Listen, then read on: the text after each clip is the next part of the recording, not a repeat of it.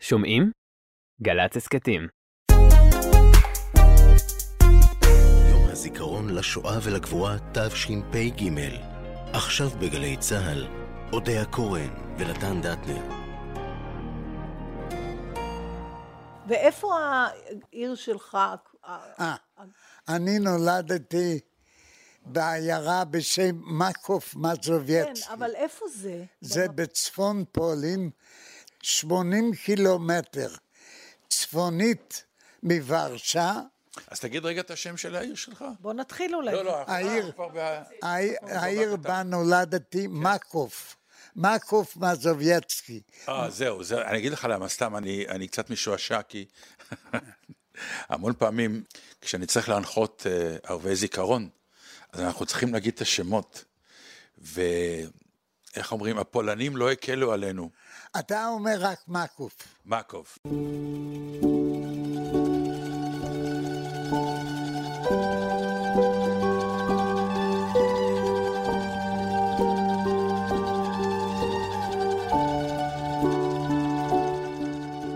שלום לכם, אודיה קורן, נתן דטנר, ענבל גזית, ושוב אה, אנחנו כאן בפגישה שהיא כמעט בעצם, אודיה, היא שנתית, נכון? היא שנתית, בכל יום שואה אנחנו אה, מקפידים לפגוש ולראיין אה, ניצול שואה, שעם השנים, וזה אנחנו אומרים כל אה, שנה, אה, מתקשים יותר ויותר למצוא ניצול שואה שהיה מספיק, גד...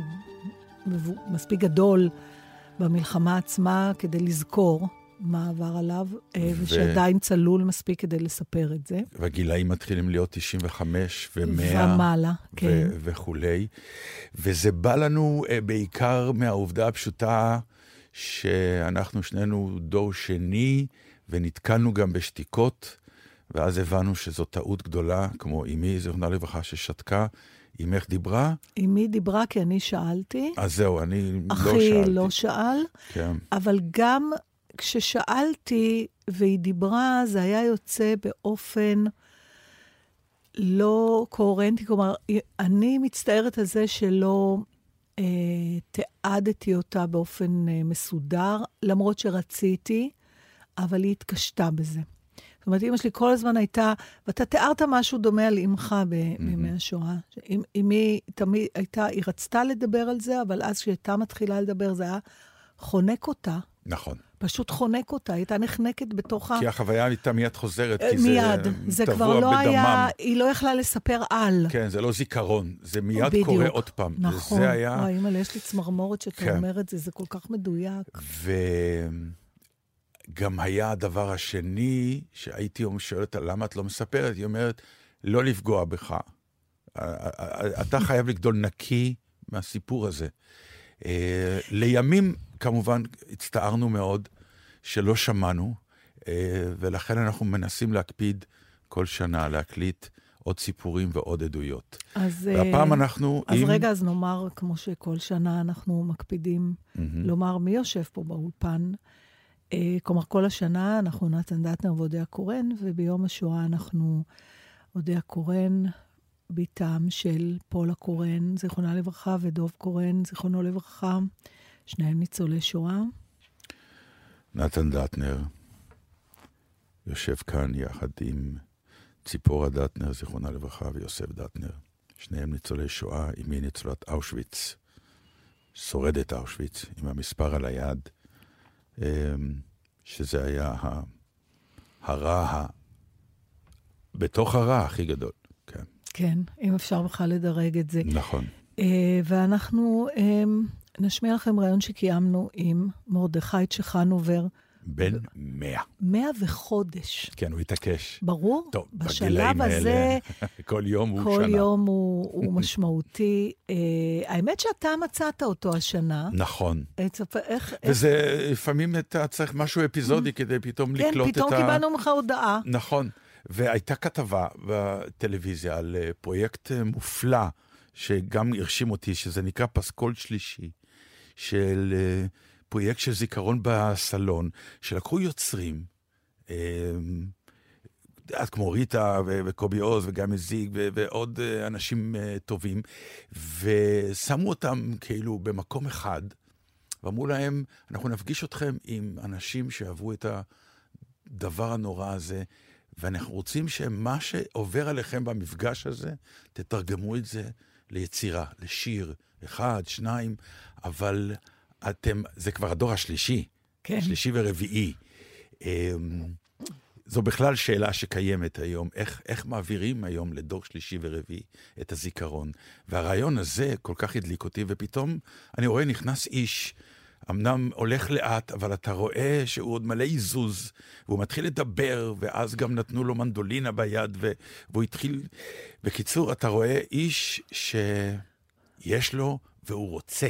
לספר, לספר. ויודע לספר. ויודע. אני כן, אה, אני מקווה שענבל תעלה תמונה שלו שהצטלמנו, אבל הוא קיבל אותנו בביתו ברמת כן. גן עם עניבה וז'קט, הוא התכונן. כמו שמקבלים אורחים באירופה. נכון, נכון. אז אה, זאת אה, שיחתנו עם מרדכי צ'חנובר.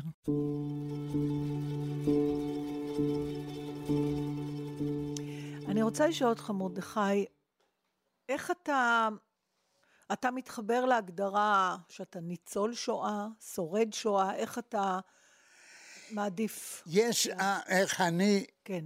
אני משאיר את זה לאנשים, איך שנוח להם.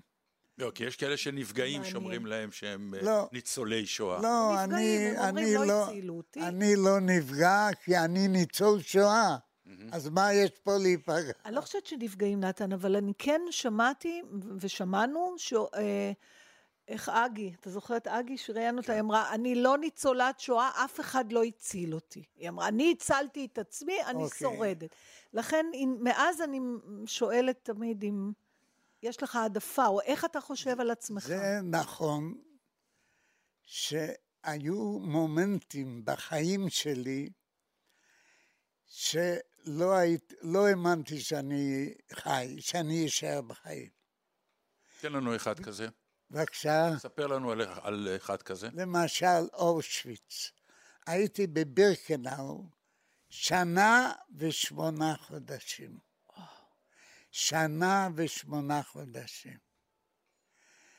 והתחושה, אם אתם שואלים אותי איך התחושה הייתה לי של אדם שנידון למוות ומחכה להוצאת גזר הדין. בן כמה היית? אני הגעתי לאושוויץ בן שמונה עשרה, בן, סליחה, בן שמונה עשרה, ועזבתי את אושוויץ בן עשרים ואחת. איך חיים בתחושה שכל, כמו שאתה אומר, שכל יום או כל דקה יכולה להיות הדקה האחרונה שלך? זה, זה, בכלל, אני לא האמנתי שאני אשאר בחיים. אני, לא רק שאני אגיע לגיל שלי, אלא לא האמנתי שאני אשאר בחיים, כי מאות פעמים הייתי מת. נפלתי וקמתי, ועוד פעם נפלתי, ועוד פעם קמתי. והייתי במצבים בחיים קשים מאוד, ש, שאני לא האמנתי שביום השחרור, אני השתחררתי בברגן בלזד, זה מחנה, מחנה ריכוז בגרמנ... בצפון גרמניה, הצבא הבריטי, ב-15 באפריל 1945, הם שחררו את המחנה, ואם היה לוקח עוד יום אחד, אני לא הייתי חי. אתה מאמין בכוח עליון שעזר לך? כשהייתי בבירקנאו, הייתי, אני לא מתבייש לספר את זה, בין החמישה עשר הבחורים היהודים שהנחתי תפילין. היה לנו זוג תפילין אחד מאיפה? מהזונדר קומנדו. מהזונדר קומנדו הם הביאו. את- אתם יודעים מה זה זונדר כן. קומנדו? זה קבוצת אנשים ששלפו את הגוויות בתאי הגזים ושרפו אותם. יהודים, יהודים. יהודים, שהגרמנים מהעיירה שלי. הכריחו אותם. היו גם כקבוצה של אה, יהודים כאלה. אז רגע, אה- אז הנחת תפילין, וזה גרם לך להאמין שמישהו לא, לא, משגיח? לא, לא, לא חשבתי על זה. אני זוכר שבשנת 43, ביום הכיפורים, היה לי, אני לא אכלתי, עבדתי, הייתי מתקן גגות, עבדתי על גג. אני לא, היה לי, זה היה לי מזל. למה? כי, כי העבודה הייתה עבודה יותר לא גופנית קשה, ו, ו, ו, ו, ולא התאמצתי, כלומר לא הייתי צריך לתת הרבה כוחות כמו שלפני זה. ואיך זה וזה- קרה שהיית פתאום על הגג? אז אה, אני באתי כ- כמוזלמן. אה, הייתי בבונה עם האבא שלי, ובונה זה, זה מקום, אה, בכלל, מ- באושוויץ היו אה, כאלה 40 מחנות קטנים. ואחד מהם היה בונה. בונה היה בינוני, לא קטן. עד שנהייתי מוזלמן ונפלתי על הרגליים, הייתי בחור בן, בן, בן אה, 19, לא, בן, כן, 19, בן 19. ושקלת... אה. נפלתי, ולקחו אותי לקרימטוריום בבירקנאו. לקחו, כלומר, כדי ל- להשמיד. כן, כן. ואתה. אתה בהכרה, אתה יודע את זה. בוודאי. כן. אבל מה, לא יכולתי לעמוד על הרגליים, כי לא היה לי כוח. וידעת שלוקחים אותך למות. כן, אבל אה, יש אה, אה, מומנטים בחיים שאתה כבר מיואש, קשה לך. אתה גם רוצה כבר לגמור עם החיים. יש דברים כאלה.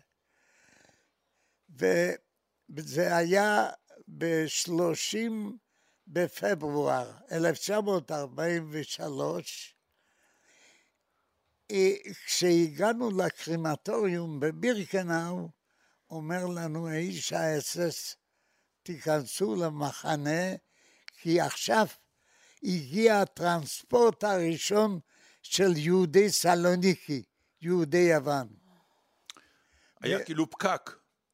פקק, כן. אז אנחנו נכנסנו פשוט למחנה. הצילו אתכם בגלל שהגיעו אנשים אחרים. כשנכנסנו למחנה, אמר איש האס-אס שהוביל אותנו, מי שחושב שהוא יכול עוד לצאת לעבודה, יכול לרדת מהאוטו, להיכנס לאחד, לאחד הצריפים ולרשום את המספר שלו. כי היה מספר. כן. אה, וירדו שלושה בחורים, אני בין השלושה. איך היה לך כוח פתאום? אה, היה לי קצת כוח, אבל כשירדתי כבר התחרטתי. כי רעדתי מקור, זה היה חודש אה, מרץ, אה, זה נורא, זה, זה חורף. אה. בשלב הזה, אני קראתי את הסיפור שלך, בשלב הזה, אם אני זוכרת נכון, אתה ואביך הופרדתם מאימא שלך ומאחיותיך בשלב יותר מוקדם כשהגעתם, ובשלב הזה שאתה מספר, היית עם אבא שלך באושוויץ, בבירקנאו, או שאתה חושב שאתה לבד בעולם כבר? לא, בהתחלה הייתי עם האבא שלי בבונה, אה. בונה. קראו לזה בונה במקום הזה. בונה מונוביץ, בונה מונוביץ. ושם הייתם ביחד. שם היינו ביחד עד, אמ- אמרתי לכם, אז עד שאבא שלי קפוא לו קצה אבא שלי היה אדם חזק. אני רוצה להגיד משפט אחד על האבא. בבקשה. בבקשה. האבא שלי היה עילוי. אבא שלי ידע עשרות דפי תלמוד בעל פה. לא היה לו סמיכות לרבנות, אבל הוא היה עילוי. והאבא שלה, שקפאו לו קצה האצבעות, אז אני באתי לבקר אותו לבית חולים. הוא היה, ב... זה היה לא בית חולים, זה היה אה, כמה. חמישה אה, מרפאה. כן. חמישה, והוא שכב, והוא, והוא אומר לי, היום לא נתנו לאכול בכלל. לא, ואני, הנשמה יוצאת לי מ- מ- מ- מ- מ- מרעב. בן כמה אבא שלך אז? האבא שלי אז, הוא היה בן אה, 43. 43. ואתה נותן לו אוכל? אני התגנבתי בלילה למטבח. אם היו תופסים אותי, הייתי מקבל כדור בראש. והצלחתי להוציא משם כרוב, כרוב גדול כזה. והאבא, והבאתי לאבא, ואבא אכל את הכרוב, והוא אומר, "נח- מחיי נפשות. ממש. אני, אני פשוט אה, מחיי נפשות. הוא גמר את כל הכרוב תוך כמה דקות. ו... וכפי שאמרתי, נפלתי שם, אני... והעבירו אותי לבירקנאו. ובבירקנאו היה לי מזל. למחרת, אחרי שחזרתי, שסיפרתי לכם, שלמחרת בבוקר יש, אני קורא לזה מגרש העבדים, זה היציאה מבירקנאו. הייתה תזמורת נגנה, של נשים, לא? לא, לא, לא. לא. אני מערבבת? התזמורת הייתה של גברים. ניגנה שירי לכת, שמאל ימין, והיו קבוצות, קראו לזה קומנדו. וראש הקומנדו היה קאפו. קאפו זה ממונה על העובדים. כן. יהודי. לא, לא, לא. דרך אגב, אה, יש הרבה מאוד מדברים, לא היו הרבה יהודים קאפוס, היו בודדים בבירקנאו ובודדים באושוויץ. לא, לא, לא היו הרבה. לפי דעתי, היו אולי בבירקנאו אולי שלושה יהודים, ובאושוויץ אולי היו חמישה. אה, אבל לא יותר. אבל אה, התזמורת מנגנת מרש. מנגנת והנח שמאל ימין, וה- והקאפו אומר מצלונה, כלומר להוריד את הכובעים, עברנו את המפקדה ונכנסנו לבית מלאכה ומחלקים אותנו לשלוש קבוצות, ואותי שולחים לקבוצה של מחנה, נכנסנו למחנה נשים, ועם מלט היינו צריכים לסתום את הרעפים עם מלט. ואני אומר לעצמי, ריבונו של עולם, זו עבודה קלה. וכשהגיעה ארוחת צהריים, ראיתי שיש חלק מהחבר'ה שלא גומרים לאכול. אז ניגשתי ושאלתי, אני יכול לגמור את האוכל שלך? אז אמרו לי, תיגש, תקבל עוד מנה. היינו 30 איש וקיבלנו 60 ליטר מרק.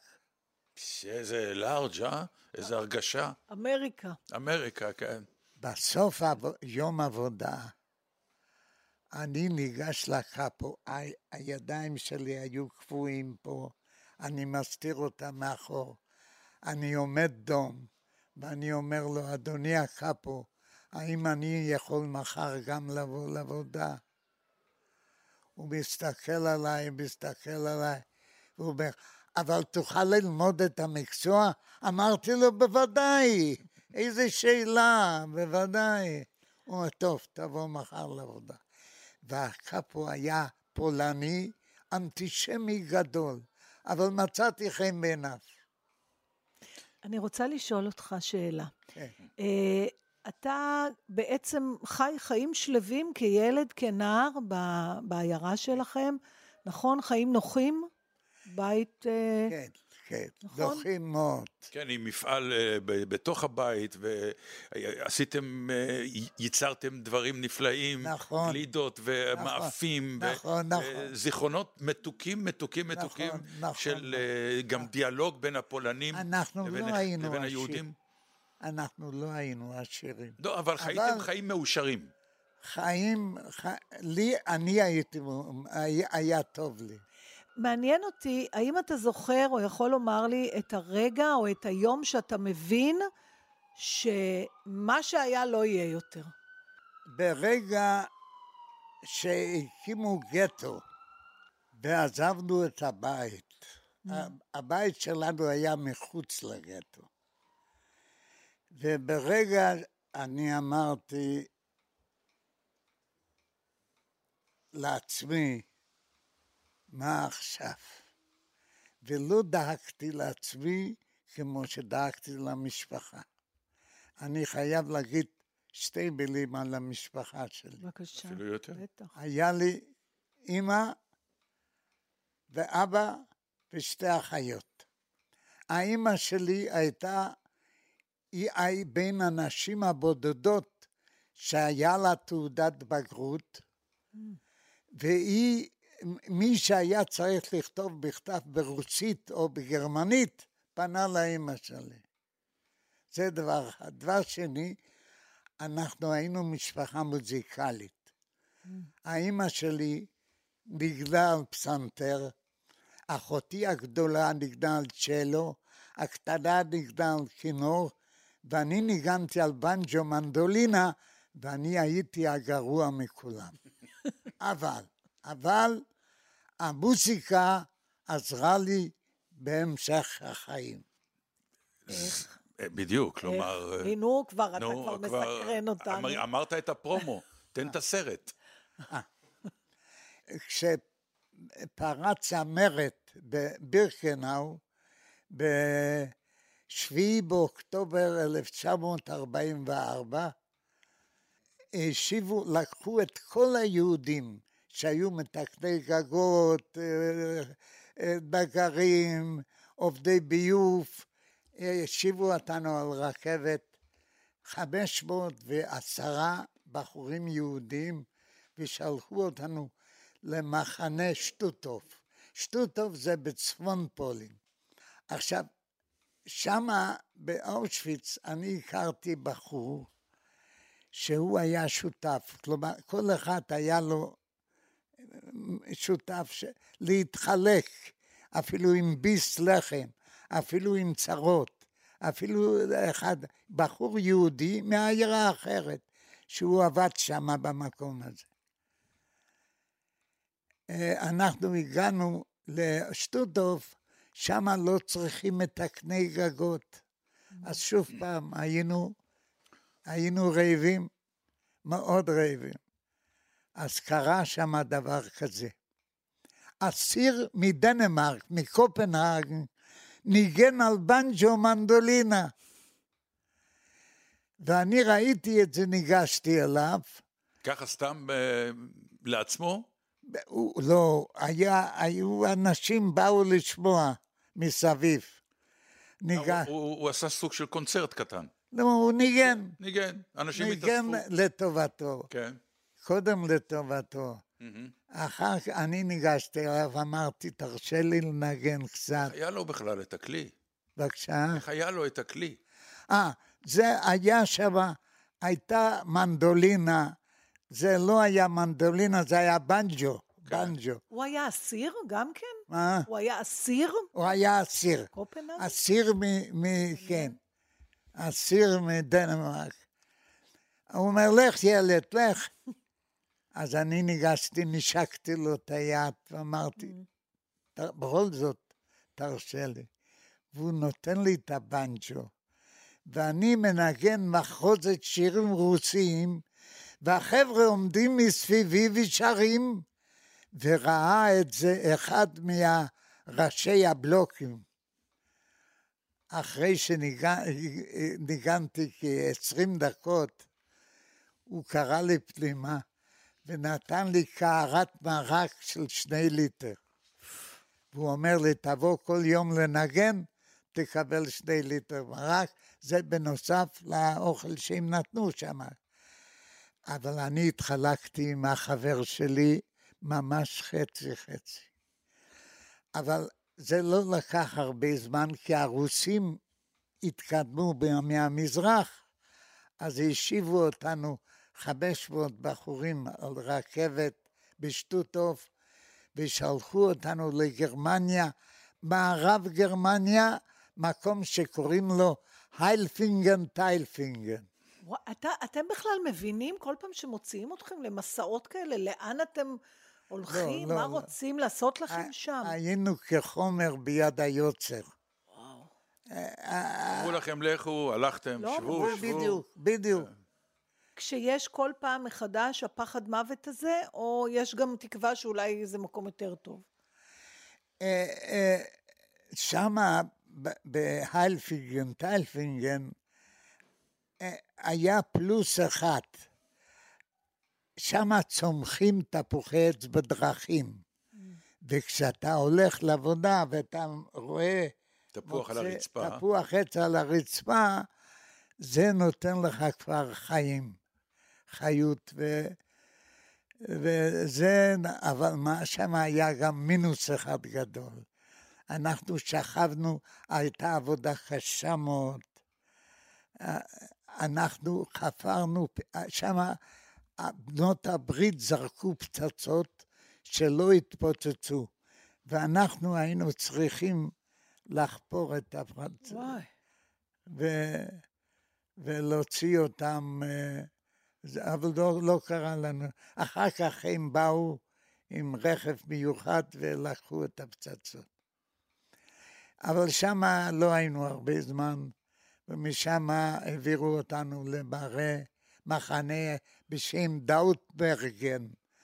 אבל שם גם לא היינו הרבה זמן, ומשם הכנסנו אות- אותנו לרכבת ושלחו אותנו לברגן בלזן. זה כבר בעצם המחנה השישי ובברג- שלו. בברגן בלזן, אני עם החבר שלי, שם היו אלפי מח...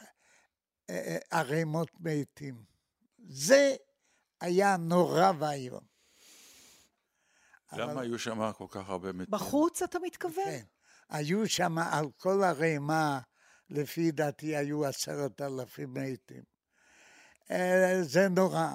ו- ופתאום החבר שלי חלה בדיזנטריה. ומה שאני, אני, אין לי את הזמן כדי לספר לכם מה עשיתי בשביל החבר שלי כדי שהוא לא ימות. תספר לנו קצת, בכל זאת. מה עשית? קצת. אני אה, פשוט, נודע לי שיש רופא שיש לו תרופה בברגן בלזן. בדרכים לא דרכים, אני רץ, הוא אומר, כסף, זהב. אמר, אמרתי, אין לי זהב. אני הוא יכול, רוצה זהב בשביל התרופה. הרופא, כן. כן. אני יכול להתחייב בכתב, שאם אני נשאר בחיים, אני אשלם לך פי עשר כמה שהתרופה עולה. אומר, לא, זהב.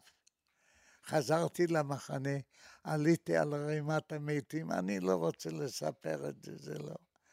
וחיפשתי שיני זהב, ולהוציא אה, שן זהב מאדם מת. אז נעזרתי בשיניים שלי, והצלחתי להוציא כשמונה שיניים כל הלילה. ובאתי, קיבלתי את התרופה ונתתי לחבר.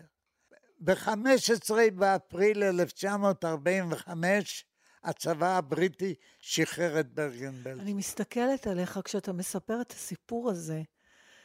זה, זה חי איתך, הזיכרון הזה. זה כמובן, אה, כשאני נזכר בימים ההם, אני, אם הבחור הזה היה חי, הוא היה אח שלי, Mm.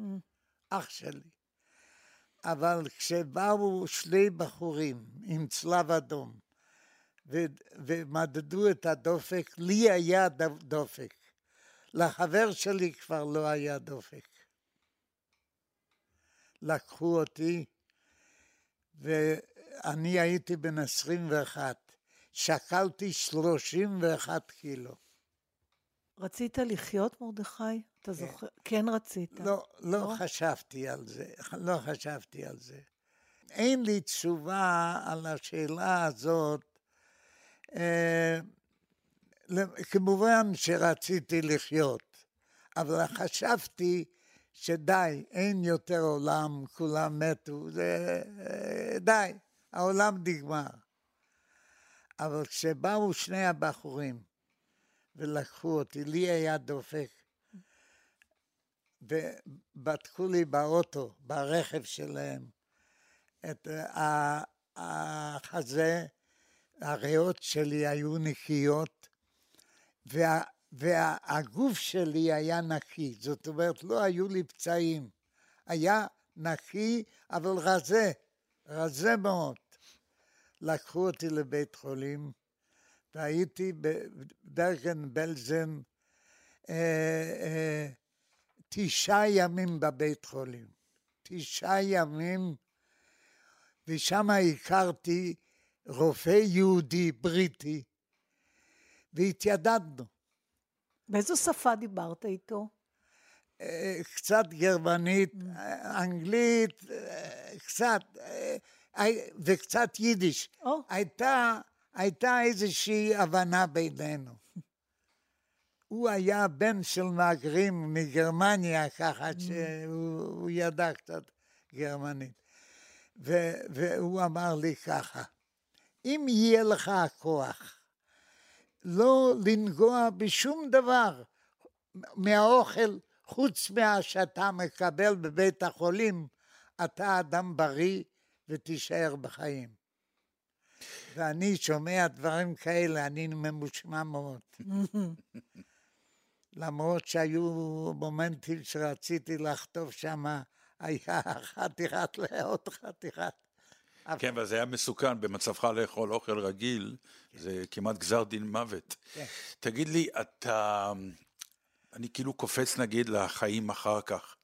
אה, אשתך, זיכרונה לברכה, היא גם הייתה ניצולת שואה? לא, לא. אשתי באה בשנת... אשתי נולדה בשנת 31, mm-hmm. והיא עלתה ארצה בגיל 34, בגיל שלוש, בשנת 34. 아, כמה היא הבינה אה. מה עברת? חילקת איתה? אה, אה, אשתי הייתה אישה יקרה מאוד, יקרה מאוד, אבל אני הייתי, השתחררתי והייתי רוצה עוד להמשיך קצת, אם אפשר. בטח, בטח. כשיצאתי מבית החולים בברגן בלזן, שלחו אותי למחנה עקורים, ברגן בלזן. נכון. באחד במאי אני כבר ניגנתי בתזמורת של מחנה הכהן. היה לך כוח לנגן. כן. וככה אתה מנגן בתזמורת של ברגן בלזן, איך אתה מגיע לארץ? אהו, עכשיו, למחרת, בשני במאי, אמרתי שלום לברגן בלזן, ואני הולך דרומה. לכיוון העיר מינכן. מה זאת אומרת אתה אומר שלום? למי? לב... מה פירוש שאתה הולך? אני אומר שלום לברגן ולזר. כן. יכולת ללכת מתי שרצית? אחרי שיצאתי כן. מבית חולים, הייתי אדם... היית אדם חופשי. הייתי אדם חופשי ובריא, קיבלתי רק תעודה מהמחנה, שבכל מקום לאן שאני מגיע, להושיט לי עזרה. אני ועוד בחור יהודי, והגענו לעיר מינכן. שמה היה לך בראש? אני יוצא ומה אני רוצה? אני חשבתי שאין יותר עולם. אבל תשמעו, אה, אני מגיע לעיר מינכן, ואני הולך ברחוב במינכן, פתאום אני פגש בחור מהעיירה שלי, ואנחנו מתחבקים, והוא אומר לי, אתה חי? ואני אומר לו, אתה חי? הוא אומר, שמע, יש לי בשורה טובה בשבילך. האבא שלך חי, והוא נמצא בפלדפינק, במחנה עקורים, והוא לומד שם עם קבוצת יהודים, שלושים יהודים. אתה תבוא אליי הביתה, תעלון אצלי, מחר בשש בבוקר יש רכבת לפלדפינג, ואני מביא אותך לאבא. וככה זה היה.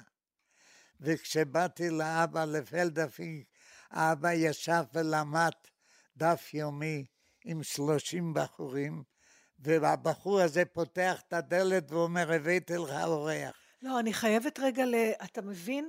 הוא לא יכול להגיד, תן לי רגע את הטלפון שלך, נודיע לאבא. הוא, אתה עד אז חשבת שאבא מת? ודאי, והוא חשב שאני מת.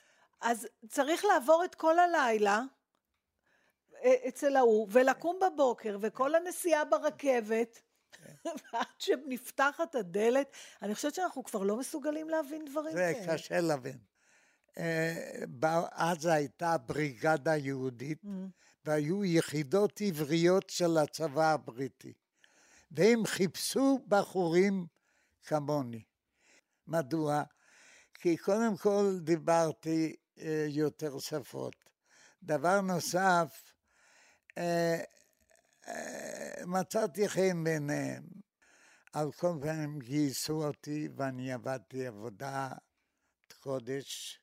שעד היום אני לא מספר, זה עבודה סודית ביותר. ו... רגע, רגע, לא הבנתי.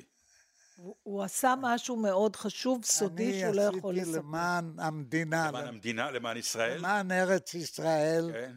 היית מרגל, בקיצור. נכון, שפיון. לא מרגל, הייתי יותר גנב. אה. גנבתי נשק, והעמסנו את זה לפנות בוקר על ספינות לארץ ישראל. אני יכולה להחזיר אותך עוד רגע שאתה עם אבא? כן. על מה מדברים? כן, נפתח את הד... על מה מדברים בכלל? אתה מספר לו מה עבר עליך, הוא מספר לך מה עבר עליו, או שאתם לא רוצים לדבר על זה? כן. אה, דיברנו בשתיקה. נו, גברים. אה, אה, הסתכלנו אחד על השני, והתחבקנו. וזהו. אה, וכשבאו אליי וגייסו אותי לעבודה מסוימת, אז אמרתי, אני מוכן הכל לעשות, אבל האבא הולך איתי. Mm. אמרו, בסדר. אז הוא גם עלה איתך לארץ? כן. ב-29 בספטמבר 1945 עלינו בברי, ברי זה כן, נמל בדרום איטליה, על אוניית מלחמה בריטית, השם שלי היה רישרד שפירא. ועלינו על אוניית מלחמה בריטית והגענו לאיסמעליה שבמצרים. אתם יודעים שמצרים הייתה מושבה בריטית וארץ ישראל הייתה מושבה בריטית. הייתה רכבת ישמאלי הרחובות פעמיים ביום. הלוואי עלינו היום. כן. יש לי שאלה אליך, מרדכי. אה, זו שאלה היפותטית, אבל הייתי שמחה אם אה, אתה יכול לענות לי עליה. אתה חושב שאם לא מלחמת העולם השנייה, אם לא השואה, אתה היית מגיע לארץ ישראל? אינני יודע. זה היה בית ציוני? זה קשה, אנחנו קודם כל היינו אנשים מאמינים, היינו דתיים, קיימנו, אכלנו כשר כמובן, וקיימנו כל מצוות, אבל להגיד לך מה שהייתי, מה היה קורה... אני אגיד לך למה אני שואלת. אני יודעת בוודאות שאימא שלי, אם לא השואה, לא הייתה מגיעה לארץ. אה, יכול להיות שלא. כדי להגיע לארץ היה צריך אמנם הייתה לי דודה, אחות של האבא שלי, שהגיעה עם המשפחה שלה לארץ ישראל.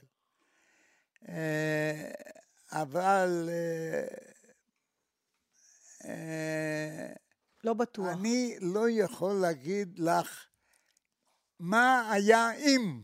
Mm. זה אני לא יכול להגיד. אז בוא נדבר רגע על משהו אחר. אמרת שאתה באת מבית של אנשים מאמינים, התפללתם כן. בתפילין שהנחת כן. עם... כן, כן.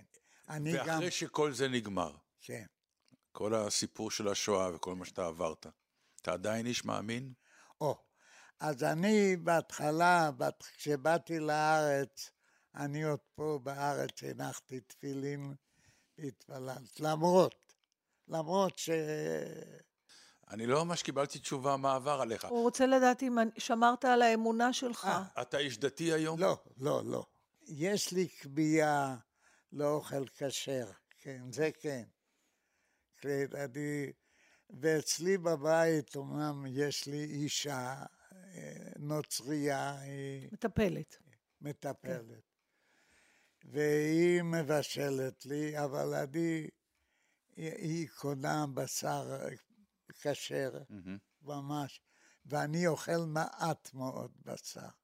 מעט מאוד בשר. מה קורה ביום כיפור? אתה צם? אז ככה, עד לפני אה, כמה שנים צמתי, אבל בשנים האחרונות אני לא צם. אני פשוט אדם זקן, ומותר לי לא לצום. אני אספר לך למה נתן שואל אותך. כן. מותר לי לספר לו? בטח. ההורים של נתן, שניהם אה, עברו את השואה, אמו באושוויץ ואבא שלך במחנות מחנות עבודה. עבודה, כי הוא היה פולני ש... וש... והם יצאו מה...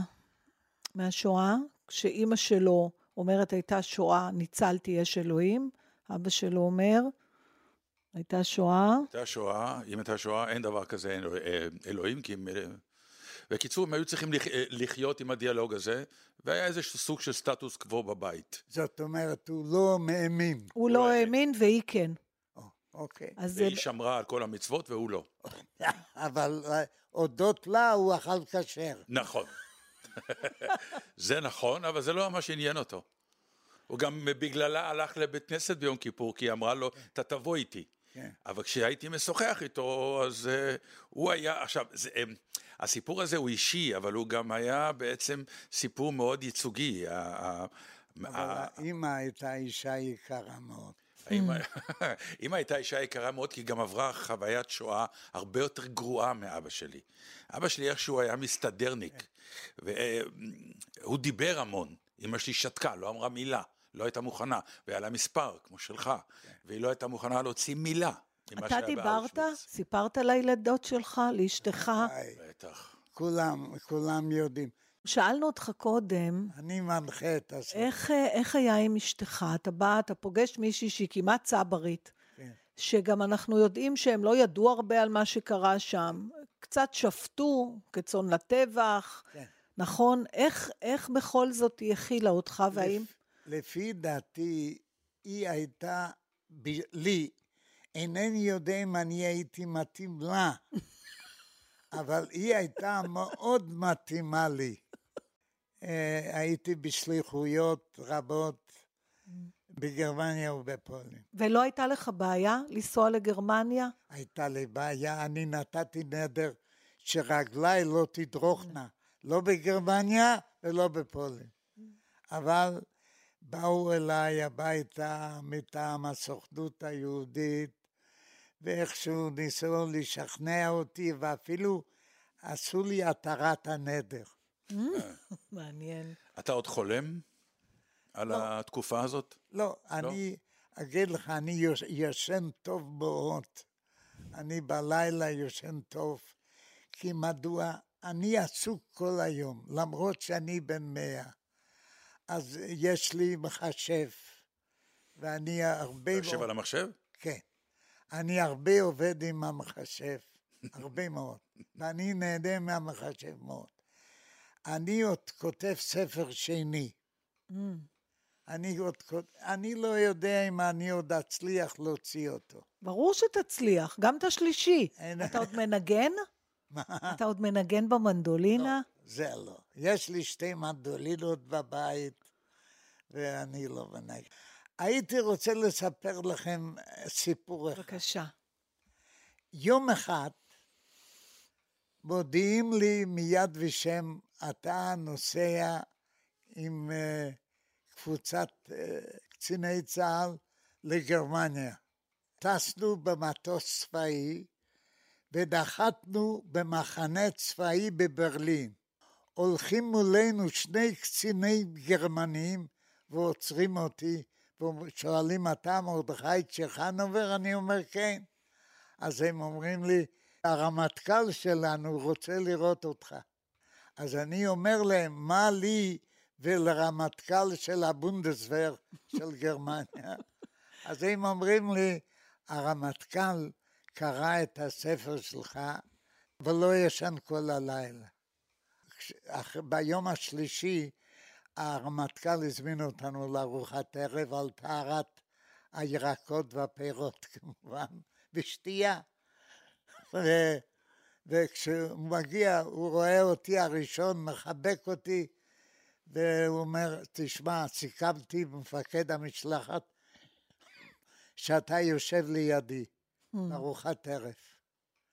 ובאמת ישבתי לידו, והוא שואל אותי כל מיני שאלות, והוא אומר לי ככה, מה אני יכול לעשות למענך? אמרתי לו, אדוני הגנרל, אני לא זקוק, אבל אם אתה יכול לעזור למדינה, אז הוא אומר לי ככה, תשמע, אתה יודע מה? אני אמכור לך צוללת. אני, אני, אני אעזור למדינה. כן. והוא עזר. אני לא יודע בדיוק מה. אבל מה לעשות בשבילך? אז אמרתי לו, אז הוא קם והוציא את הוויזיט קארט ואומר לי ככה, תשמע, אני נותן לך את הוויזיט קארט שלי, יש לי את זה עד היום הזה. ואם אתה פעם בחיים תזדקק למשהו, תרים לי טלפון אישי. זה הטלפון האישי שלי. ואני אתן לך מה שאתה רוצה. התקשרת? לא. סלחת? לא, אני לא סלחתי לגרמנים. בקשר לעניין הזה של, של ההשמדה, זה עד היום, אני לא שקט. מדוע, מדוע זה, ריבונו של עולם? מדוע זה מגיע לנו? הלו, בכל, המק... בכל המקומות בעולם הייתה אנטישמיות, ובכל המקומות רדפו יהודים. אבל מה שהיה בשואה לא היה בתולדות האנושות. ואת זה אני מעביר בפני אנשים. איך אתה מרגיש כשמשווים פה דברים כל הזמן, שאומרים על דברים פוליטיים זה כמו השואה, או שאנשים קוראים אחד או, לשני? זה, זה כואב לי, מה אני יכול... זה כואב לי. כי? אני, לא, אני לא אלך לדבר איתם, להגיד זה לא ככה. אני, אין לי מה להתווכח עם אנשים כאלה. אז אמרו, אבל אני מנסה לאן שאני בא, ואני בא להרבה מקומות. דרך אגב, עד יום השואה אין לי יום חופשי. כל יום יש לי... ברוך השם. כן. כן, אבל זו שליחות מה שאתה עושה. כן, כן, כן, כן. אבל לא על מנת לקבל פרס. לא, לא, ברור לי, ברור. אני, אני חושב שאני עושה הכל. מה שאדם יכול לעשות בגילי, כדי להעביר את מורשת השואה. בשביל זה אנחנו כאן, דרך אגב, כן. כי אנחנו שנינו דור שני לשואה, ומבחינתנו זו שליחות לראיין אנשים כמוך, אני... כי אתם באמת דור הולך ונעלם. כן. אתה כבר איש בן מאה. אין הרבה כמוני. ברור. זה נכון, אתה מבין. בין ניצולי השואה. אני חושבת שאתה משקר על הגיל שלך. ואני רוצה... אתה בן 34. לי לברך אתכם. מי ייתן או יהי רצון, והעבר המר, הקשה, הנורא והאיום, היה קץ לכל צרותינו וסבלותינו כעם היהודי. והעתיד יביא פיצוי לחוף הגדול של העבר. אמן. אמן, אמן, אמן. תודה רבה. תודה רבה, מרדכי.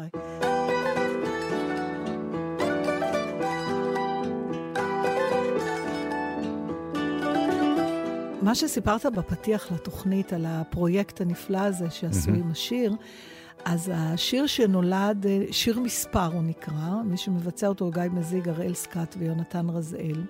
אה, וכשתשמעו אותו תראו שזה ממש אחד לאחד הסיפור שלו.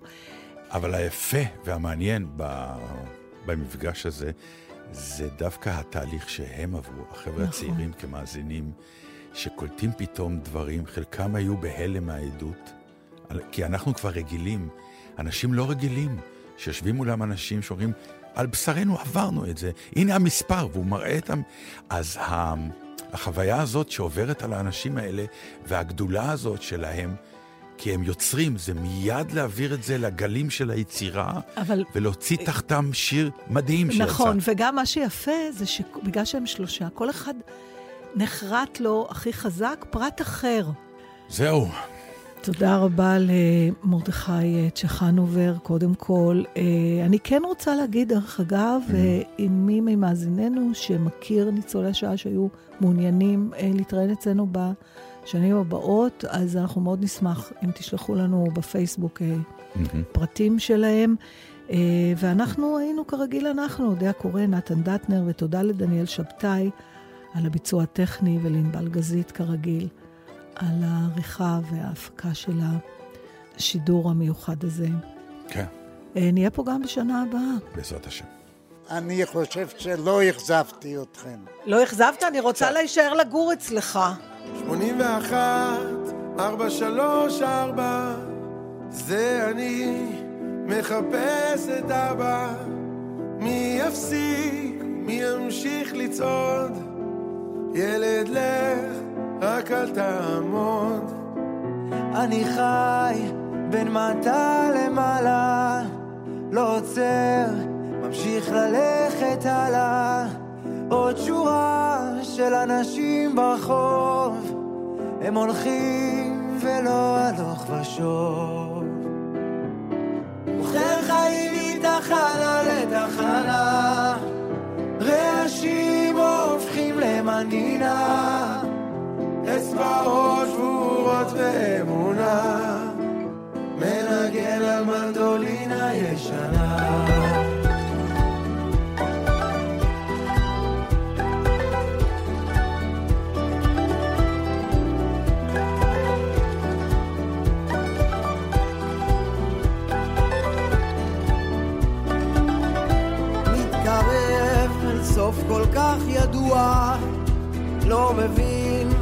ולא שואל מדוע מתנדב, מרים יד באוויר. תשאיר אותי, אבא רק תשאיר. אני כאן, ברוך השם, נשארתי. הוא נתן, אני זה שלקחתי. ובמקום לשכוח רק זוכר המספר איתי להישאר לתחנה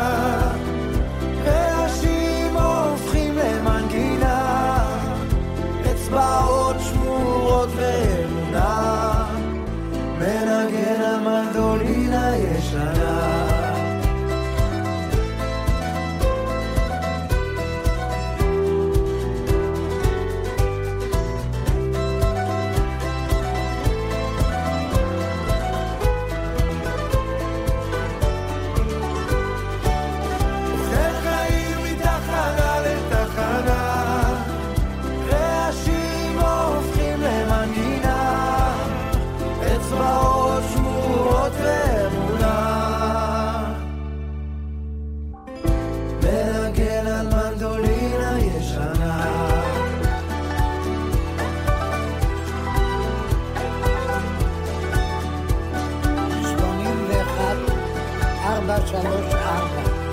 אני כאן, ברוך השם, נשארתי.